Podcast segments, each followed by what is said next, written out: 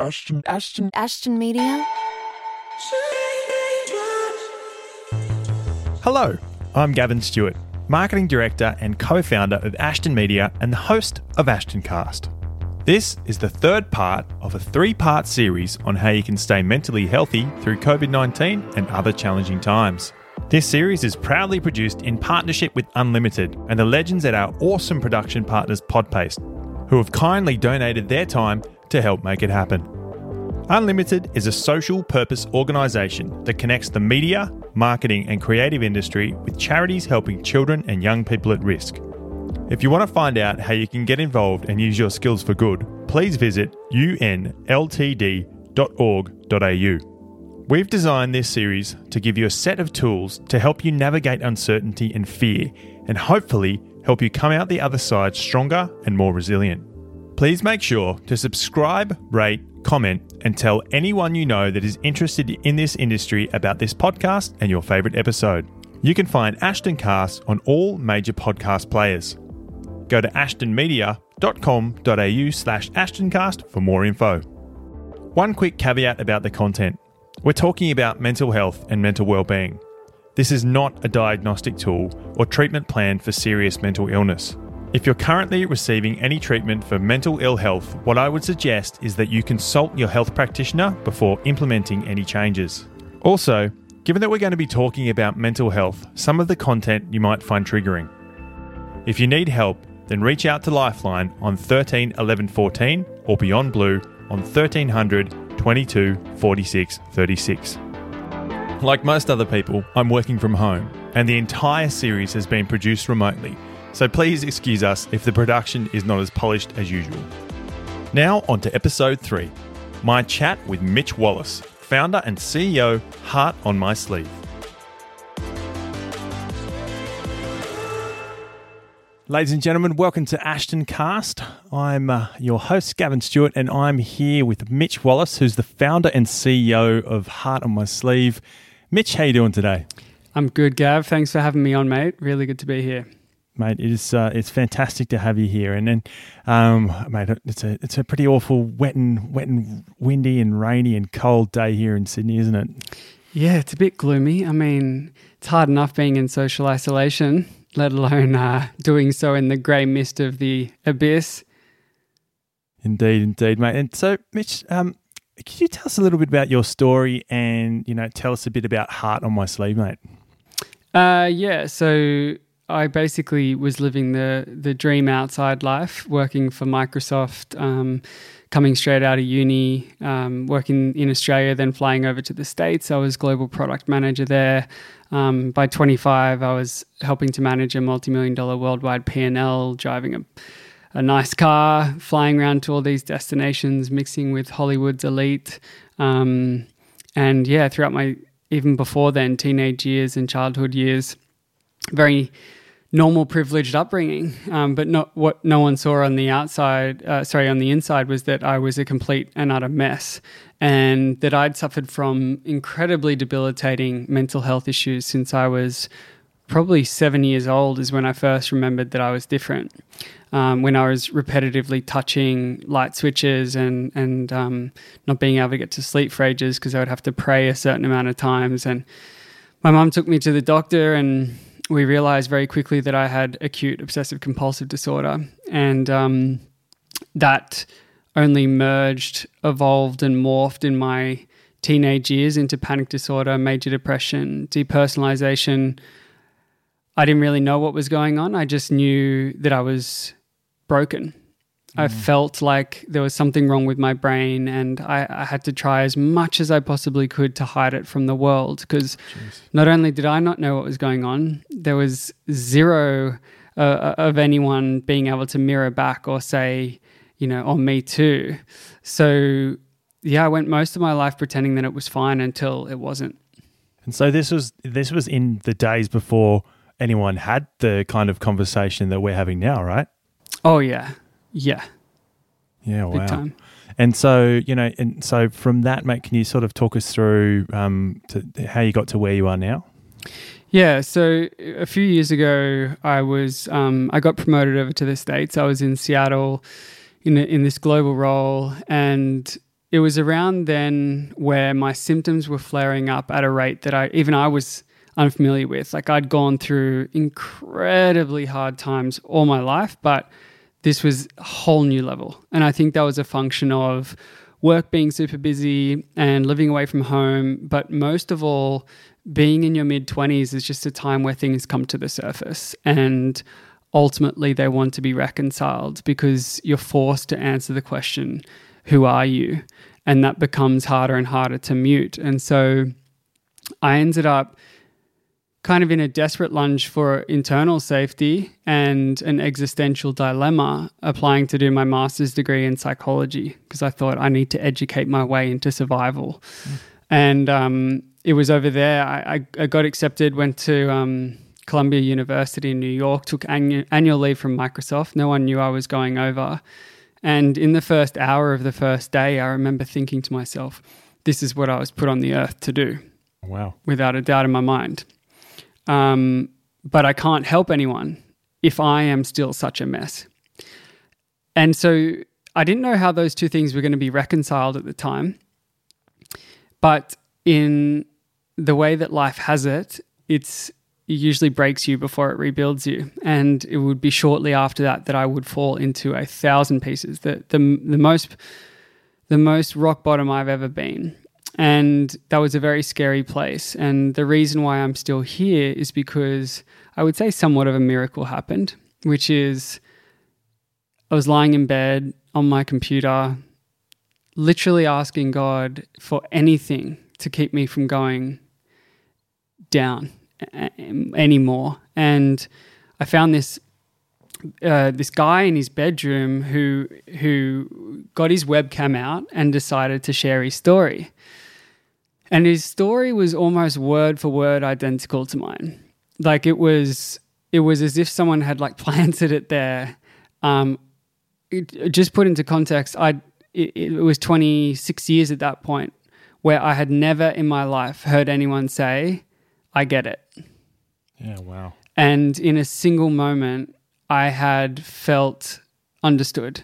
And my entire life, all I'd wanted was to feel understood. And he gave me that in this in this in this instant. And for me, that changed everything. Um, it wasn't that life got better straight away. Absolutely not. I would I would have to I rebuilt very slowly from there and would have to go and do a lot of the a lot of the work. I would have to go and build the house. But what what that video represented to me was the foundation. It was the it was the scaffolding. It was for the first time ever, I was like, "Oh my god, maybe maybe this story isn't written in pen and maybe I have editing capabilities over this character because I've just seen firsthand not only has someone let me know that I'm not alone, but they've proven that they've gone through the same thing and thrived despite it.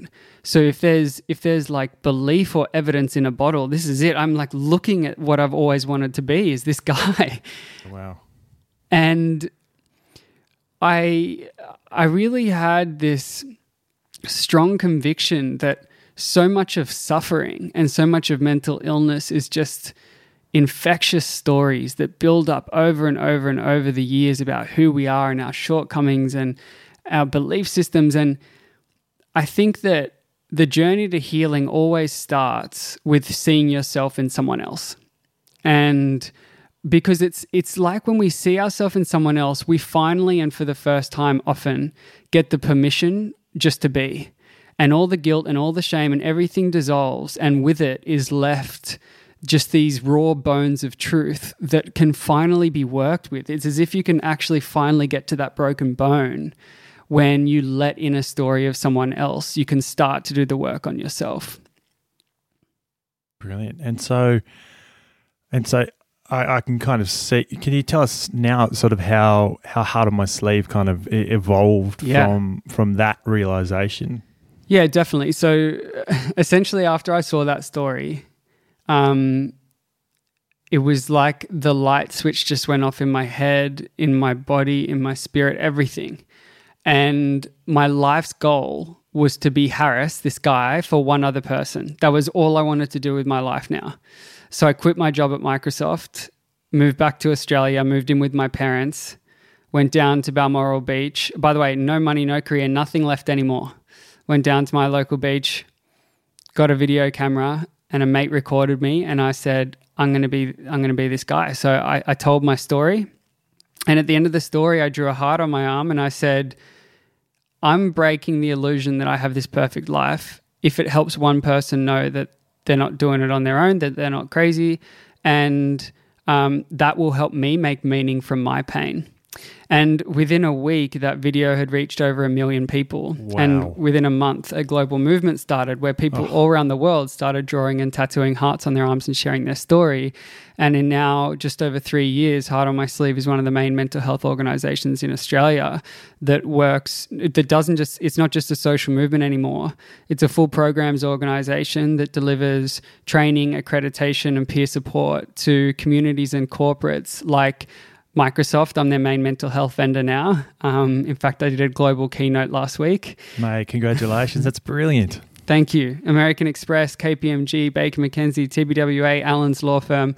Um, they're all of our partners. And, and now I devote my entire life to mental health and really to help people live a life of authenticity. Because for me, it was removing the mask, accepting who I was, and then bringing that acceptance into relationship with other people and, and, and feeling connected for who I really was. That was like the magic for me. So allowing people to feel it's okay not to be okay, right? Yeah, I mean, that's true. I'm not a big fan of cliches. Um, Sure. And a lot of people bandy around that term. And for, for me, Heart on My Sleeve is different because it's the most real and raw organization out there. We don't have catchphrases, we don't have little animations of flowers growing saying, like, it's going to be a brighter day or any of that shit. I'm not about that at all. Um, we are super direct, super to the point, giving a microphone to people who have been through real shit so that others, you know, we don't beat around the bush, so that others can be like, whoa, this is this is what it's like to feel understood. And then I'm going to bring that into connection with someone to have that conversation and to ultimately let go of the guilt and the shame. Sure. And, you know, obviously we're going through incredibly challenging times for, for everybody at the moment. You know, we're, we're in unprecedented times in, a, in the midst of a global viral pandemic, um, you know, COVID 19. In, you know that's that's a really really challenging time for a lot of people. And so, where were you when you first thought that COVID nineteen was going to explode, and sort of what made you think that? I actually posted a thing on Instagram, I think it was January, of this graph that showed pandemics progression in history so far. And I said, let's not get too far ahead of ourselves. Um, and then it turned into this. and I still stand by it in a way because, you know, if you look at the actual mortality rates and, and stuff, it's not as bad as many, many things in history. But what is bad is the way that it's impacted society. It's the secondary and tertiary layers where mm-hmm. the implications of the virus have been really bad, i.e., everything from not being able to get toilet paper through to uh, completely having an inability to draw on our coping tools because we we we don't have the control over that anymore. That that's the, the heart of all this. And so I was in my apartment um, when I started to really feel the impacts and be like, wow, this is a thing. Yeah, yeah, mate. It's been been a weird time, and so so how did that make you feel? I actually just so happened, I went through the biggest mental breakdown I've had since my colossal breakdown four years ago, um, about six weeks ago. Oh wow. And it coincided with when COVID really went from, went to like stage red. Um, and, you know, looking back on it now that I feel fit and healthy and, and that I did lose my footing for a hot sec, but I am, I've built way quicker um, I've rebuilt way quicker and didn't get nearly as deep as I did in the past, um, which to me is the sign of success. And looking back on it, it wasn't COVID that did it. In fact, COVID has been the blessing. I was running so hard for so long, particularly, you know, going from Microsoft to Heart on My Sleeve, trying to build a startup, let alone a mental health one, pretty much on my own for three years, way out of my depth. Um, as an OCD type, ang- anxious neurotic perfectionist, eventually that car gasket was going to blow. Mm. And I think it took the slowing down of COVID for my body just to be like, dude, I am out. Completely tapped out. I mean, I, I know how you feel. Like, I, I, we, have got our own business, man. We we we started our business, three dudes in in someone's front room. Typical startup story. Just go sprint as hard as you can, as hard as you can. And it is actually one of the, one of the chats I had around uh, around mental health during COVID was saying it's okay to just slow down, to allow yourself to slow down, and you know that's that's yeah, that's amazing story, mate. And so you know we've we've obviously been subject to a lot of restrictions over the past few months. What have you missed the most? Do you think? What have I missed the most? I ask this question to people all the time. I host peer support circles, and I'm I'm permanently the one asking, so it's nice to be asked. Um, I miss going out to a bar and having drinks with some friends. I know I'm not supposed to say that because it's a mental health thing, but I've never I've actually always been okay with with substance management. I've never had an issue mm-hmm. there. Um, but but for for whatever reason, whether it's alcohol related or not, I think it's sitting around in a circle and just completely letting your hair down with friends without a care in the world. I miss I miss those moments of just where you take a big exhale and go, oh, fuck, it's good. So nice to, you know, one of the things I really, really have missed is like being able to hug people and, and like shake hands. Yeah. Really miss that, you know? Um, you know, what, what do you reckon? Why, why would I be missing that so much? And, you know, what would you say to other people who are kind of, you know, feeling like they're missing out on that kind of physical contact piece? Connection research shows that connection or relationships are the single greatest protective factor for mental health. Um, it is the biggest bang you can get on a dollar spent. Uh, uh if you were to spend a dollar on meditation or yoga or exercise or whatever else, supportive relationships is the highest ROI by a million miles. Hmm. And so connection takes many forms. Um, in order to feel connected, we have different languages some of them are words, others are gestures, other um, uh, is physical touch. And for someone who has a high physical touch need to feel connected, hugs or the lack of is like starving someone of oxygen. Hmm. Yeah, there's certainly been periods where I felt like I've been drowning, mate. And it, T- today's a weird one for me. I, I, think it's maybe it's the weather. You know, it's it's so dark and gloomy and awful. We, we, touched on it before, and like in the last kind of you know eight ten weeks, I've there've been periods where I've personally felt really alone. You know, mm. like really alone, and like today, for for some reason, I just feel super alone. Like what, you know, what what advice would you would you give to me? First of all, I appreciate you saying that and being wearing your heart on your sleeve and being honest. Um, second is that you're allowed to feel that because I think often when we feel that, how can we make that go away as quickly as possible? I shouldn't be this, or da da da, or it feels uncomfortable. I need to eradicate. So I think the second thing is just actually feeling in the West, we're so trained to think our way out of shit. We are such good problem solvers. We get paid hundreds of thousands of dollars per year to go and solve people's problems. So as as a culture, we think that the um, the quicker we can make something go away, the better. But they're very short term solutions. It's like having a dislocated shoulder and and just being like, you know what? The only way I can get my functioning back and to fully get through this is to put it back in its socket. But that's going to hurt like hell. And I'm already in pain. So I certainly don't want to go through the pain of healing it. So I'm just going to get really creative for the rest of my life at playing tennis and doing groceries and everything else with my shoulder dislocated. That is mental illness. Hmm. For the most part, people feel something or they think something they're already in pain, so they certainly don't want to look at it. So we spend the rest of our life in a defensive mode, adapting to our insecurities, as opposed to having the balls to look that thing in the eyes and want to get to know it. So I think, you know, after we've accepted and we let it be, is we we actually feel it and then we inquire, why is it that I think that I am going through this? I was just saying, I woke up this morning. I went, you know what? Fuck you today. Like I just, I didn't, fe- I wasn't feeling it this morning, man. I, I think it might be the weather. Or we got the, we adopted the most beautiful dog on the weekend, right? Like he's absolutely gorgeous, you know. And you'd think I wake up this morning, like bounce out of bed. It was like, I just don't want to get up today.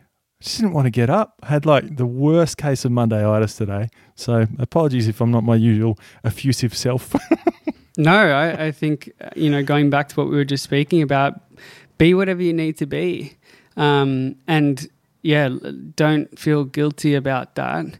I, you know, what we were saying before was feel, accept what you're feeling, feel what you need to feel, be curious about why to some extent, and then drop the why and let it be. And most of the time, feelings will dissolve and move on themselves.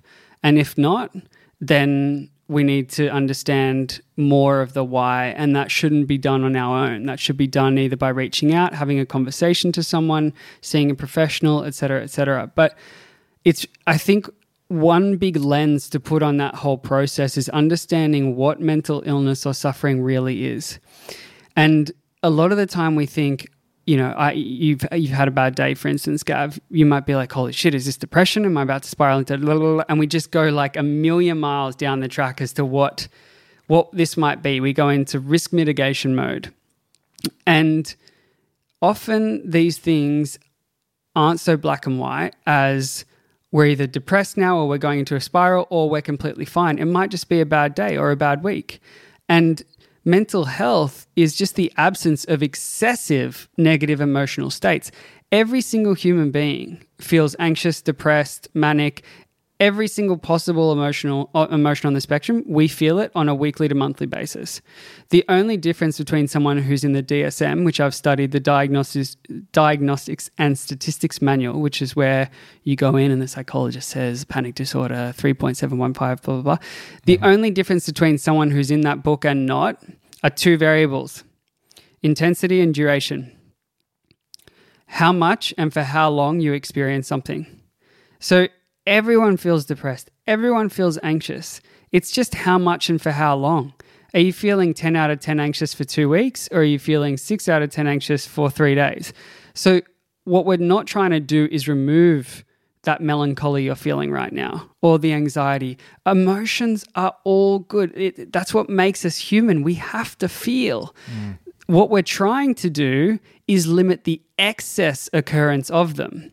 So, feeling poorly is part of being human. Feeling poorly so much and for so long that it debilitates our quality of life, that's when we need to go, I need to address this. But if we're at a if we're at a 9 out of 10 on the scale, we don't need to get to 0. We need to get to 7 because it's those two points that was doing the damage.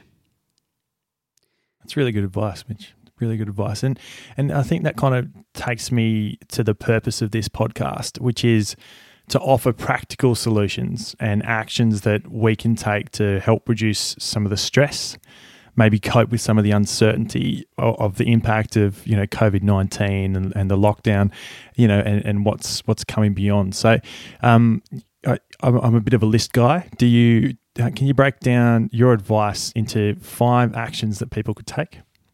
Sure. Um, I'm a bit of a complicated guy, so I, I, am very bad at giving simple answers. Um, imagine a PowerPoint slide in your head, and there's kind of two two part, to like an X and a Y, and then maybe a bit of a Z. The the categories of, of coping is really people, actions, and mindsets. Um, what we can do in those categories is stop, start, continue and another lens we can put on that if we wanted was what do we stop, start, continue when we're feeling a little off, very off, or a lot off? Because they're all very different things. So the people that I go to when I'm feeling a little off is different from the people I go to when I'm really off. And that might include stopping interaction with some people when I'm a little off, as well as really off. So I always go back to my self care plan. What are the people, actions, and mindsets that I'm stopping, starting, continuing? And where am I at on the mental health spectrum to apply that to? Am I a little off, really off, or a lot off? Um, and I, whatever the case, no matter where I am on that little matrix, which each box has my plan, it's my brain loaded in my computer, ready to go, and I just look at it. So I don't even need to think what I have to do. My my computer tells me because I've already thought about it. Um, my little OneNote. The three, I call it the three C's of coping. I'm writing a book at the moment called The Seven Foundations of, of Coping. Um, and they they all start with C, but the three big ones is connection, coherence, and chemistry.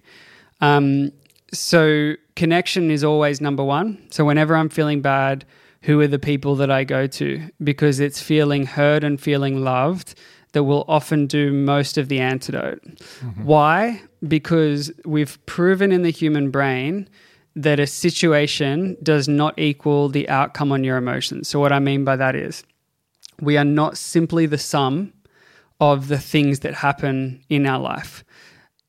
Uh, i.e., if if the same if two people saw a bomb go off, one person gets PTSD and the other one doesn't. Why is that? Exactly the same situation, totally different outcome. So situation does not equal outcome. There's a mm-hmm. there's a variable in the middle there which is called our mind. That is the most important part. If all we were were the sum of what happens in our life, the West would be happier than the third world, and they're just not. Huh. You know, if two people went through the same four traffic lights. Person on the left goes, oh, three red lights in a row, that'd be right. This always bloody happens to me. I'm going to have the worst day. Car on the right, the person goes through the same four traffic lights and goes, Oh, my first green light out of the last three. How good's this? This is the momentum I needed to get into my day, right? Exactly the same situation, totally different outcome. So, what that shows is that our relationship to life is more important than what happens in life. Two people could read the exact same words on a page and have a completely different emotional experience because of the meaning that we attribute to it, because of the way that we view it. So, the the quality of life and happiness that we have is so much more in our control than we think. We are not just the sum of input stimulus. We filter that stimulus, and that's the special, that's the controllable element.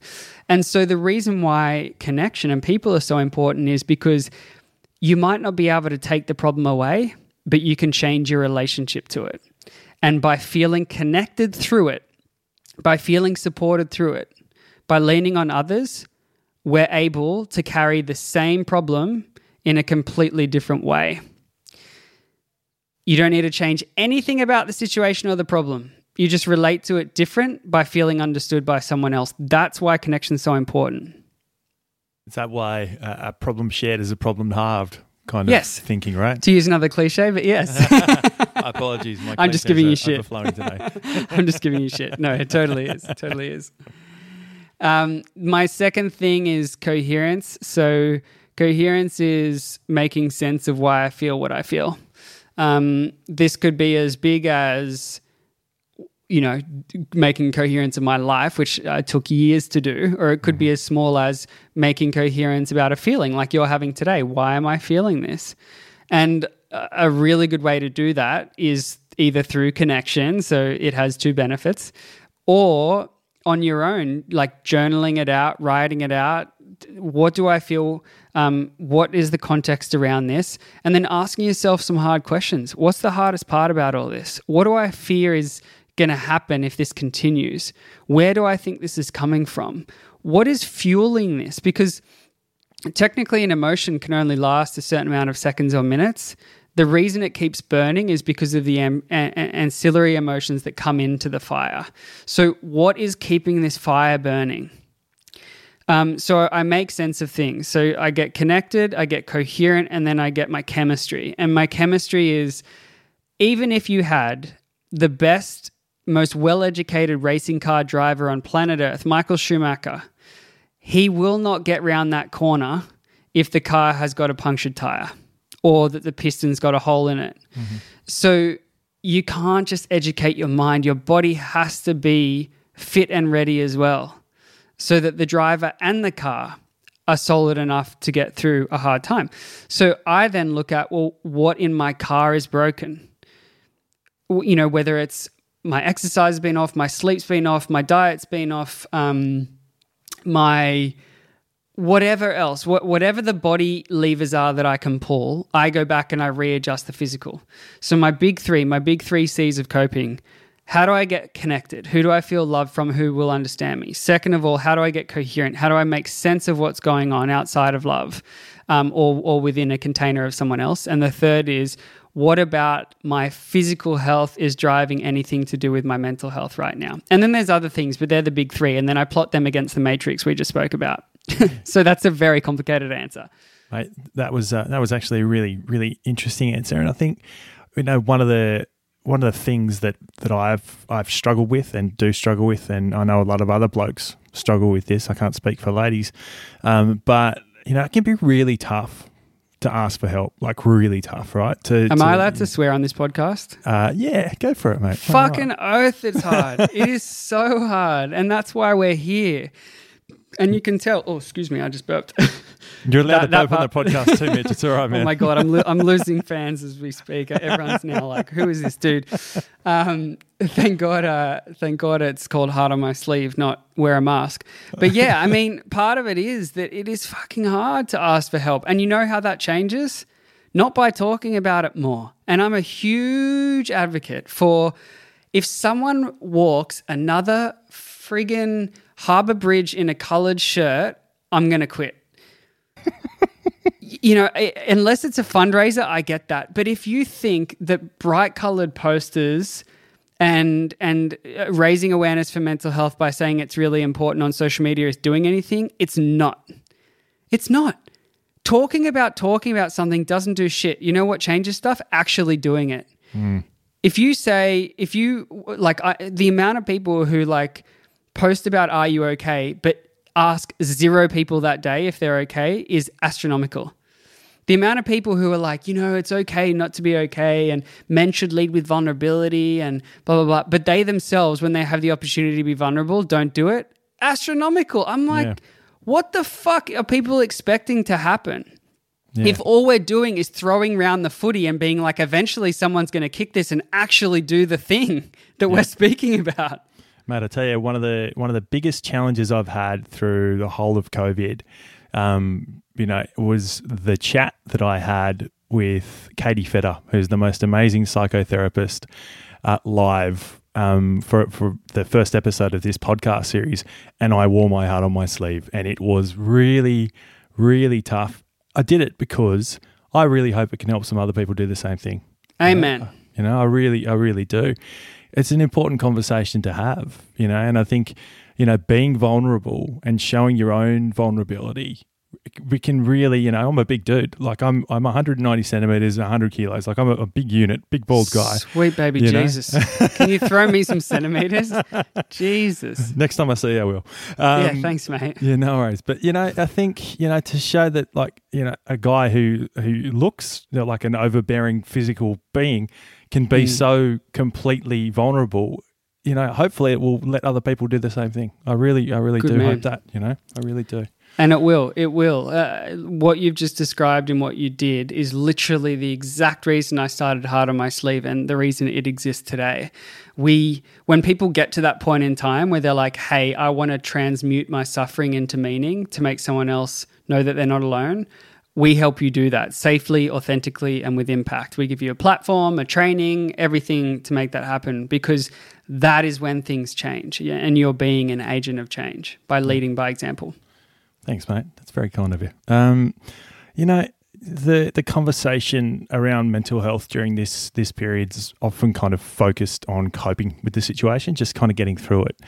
Um, so, is there anything that you know people can take from this experience, this COVID experience, that it's actually going to help them get out the other side stronger yeah. and more resilient? Lots of things. God, I could talk for hours on this, but a few just in in like in a little bit. So First is gratitude. And the amazing thing about gratitude is it is completely free. So if we go back to the analogy we did before, the driver didn't get more green traffic lights. He just changed his perspective on it. We don't the thing about gratitude is you don't need to get anything nothing in life needs to happen. You just simply need to shift your relationship to it.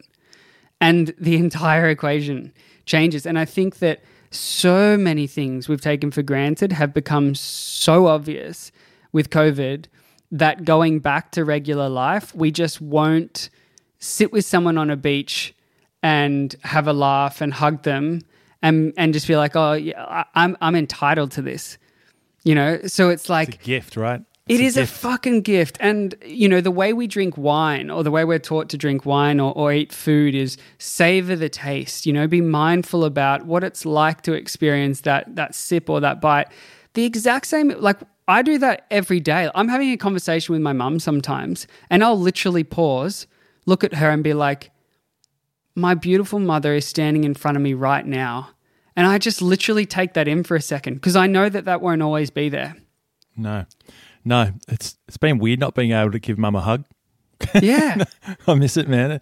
I tell you what, how happy will you be when you get to go to the pub with your mates and just like do what you were so talking happy. about before?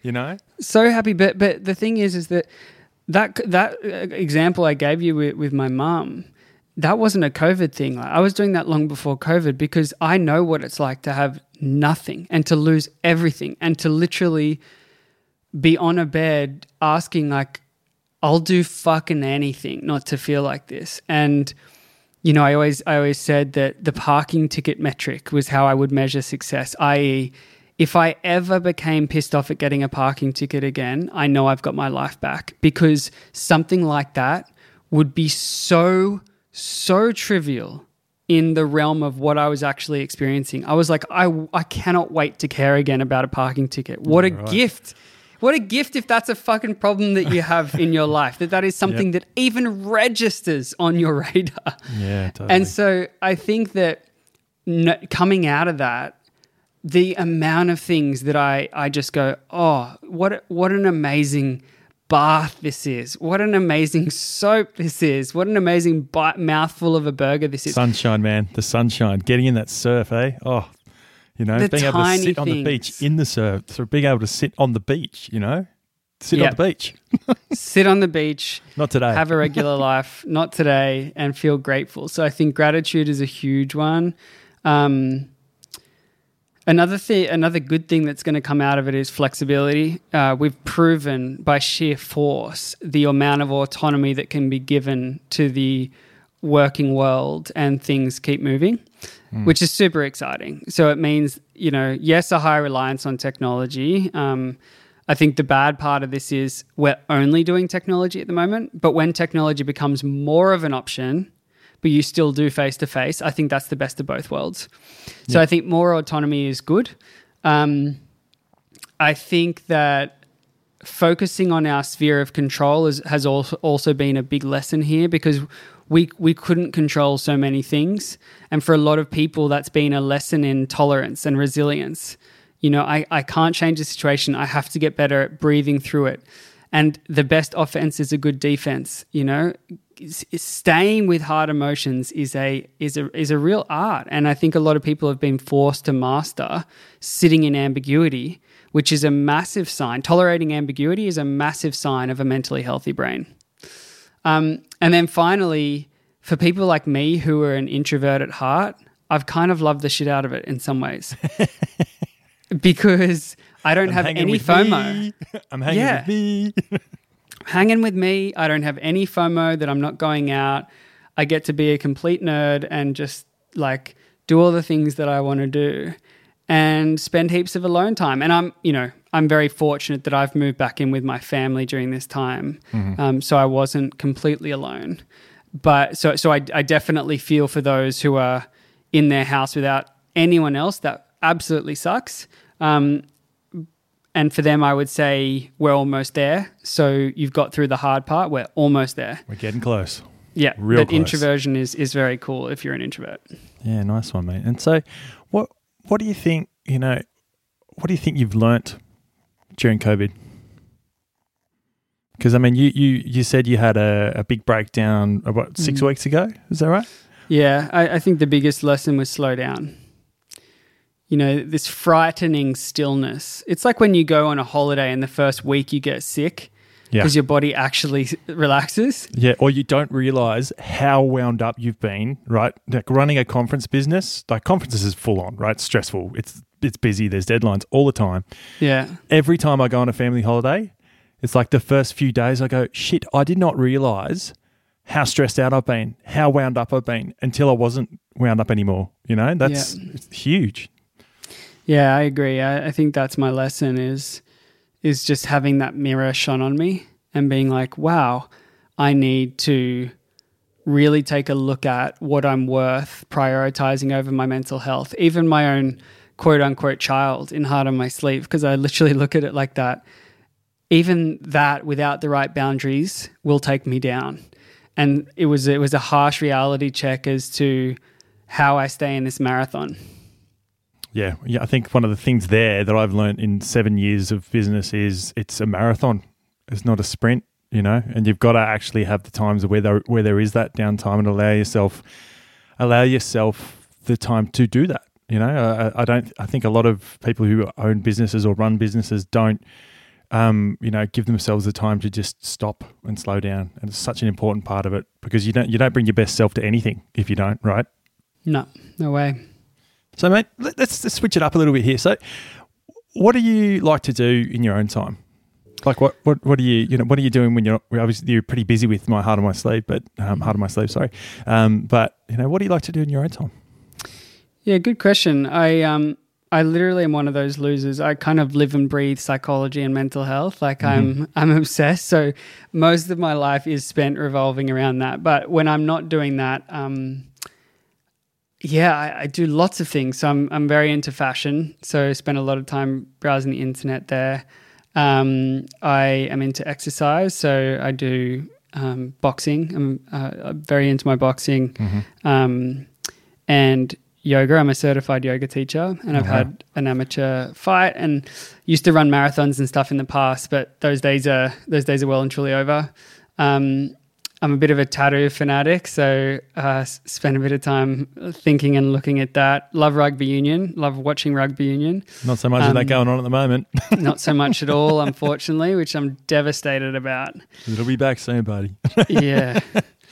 Um, obviously, travel. Uh, I'm a massive, uh, massive spaghetti bolognese fan. So I actually have an Instagram account where I literally just post photos of me eating spaghetti bolognese. like, it's an obsession as well. The stars have Um, lined up because I had spag bol for lunch today. So there you go. Hey, good man, good man. By the way, Um, if you haven't seen him yet, there's a guy on um, on YouTube, and uh, he's no Dan, and he does the most ridiculous recipes. Look up end of days. oh yeah, I've seen him. Yeah, yeah, yeah. How I've ridiculous is Yeah. it? So funny, eh? Yeah. it's awesome. He's a good man. He looks like a, a good bloke. Um, yeah, and music. You know, I've I've grown up playing music most of my life. DJ'd for seven years. Played drums. Um, played trumpet classically when I was a kid for God forever. Um, and now it, it's still a massive part of my life. Uh, yeah, but hey, I would say like the the most cheat. If you were to say like, what would you want to do right now just for fun? It would be go and have a beer with my friends. Mate, I am I am looking forward to and counting down the days. Counting down the days. I believe June the first, 2020 is going to be the first time we're able to go into a pub. Well, uh, it's going to be a bit awkward sitting four meters apart from each other. But Yeah. you know that'll make difficult conversation. But gosh, I'm looking forward to that. I'll tell you what. And so, Me but um, what sort of what what podcasts, or books, movies uh, do you go to like during challenging times? Obviously, the Heart on My Sleeve podcast. shameless great, plug. great. Had a good listen to that earlier. Excellent Good work man. there. Good man. Um, I'm actually also launching my own podcast uh, in the next probably month, so stay tuned for that. Um, under my under my own name. Uh, but I'm a sucker for comedy, so I spend if I'm not if I'm walking somewhere or driving anywhere, I've got either Chris D'Elia or Theo Von in my ears, uh, which is congratulations or this past weekend. Love them. mate, there's nothing like a good giggle. And, uh, mate, one more question, uh, and then you're off the hook, or really just an opportunity to, to say something um, else. Would you, you have any parting words or and any thoughts for anyone before we wrap up? That's a big question. I think the moment where you finally accept yourself and feel worthy of love as you are, life will change forever. A lot of the time, we're running from something, having the courage and willingness to stop and meet it, although painful at first, will be worth it for sure. And if we can focus on getting out of our own way and when someone needs our help, not trying to fix it, but just listening and being prepared to sit in the mud with them for a minute or two, that will do far more good than you trying to come up with the perfect answer. Beautifully said. Mitch Wallace, founder and CEO of Heart on My Sleeve, thank you so, so much for your time today, mate. Really appreciate it. Thanks, Gav. This series is proudly produced in partnership with Unlimited and the legends at our awesome production partners Podpaste, who have donated their time to make it happen. Please make sure to subscribe, rate, comment, and tell anyone you know that is interested in this industry about this podcast and your favourite episode. Go to ashtonmedia.com.au slash ashtoncast for more info.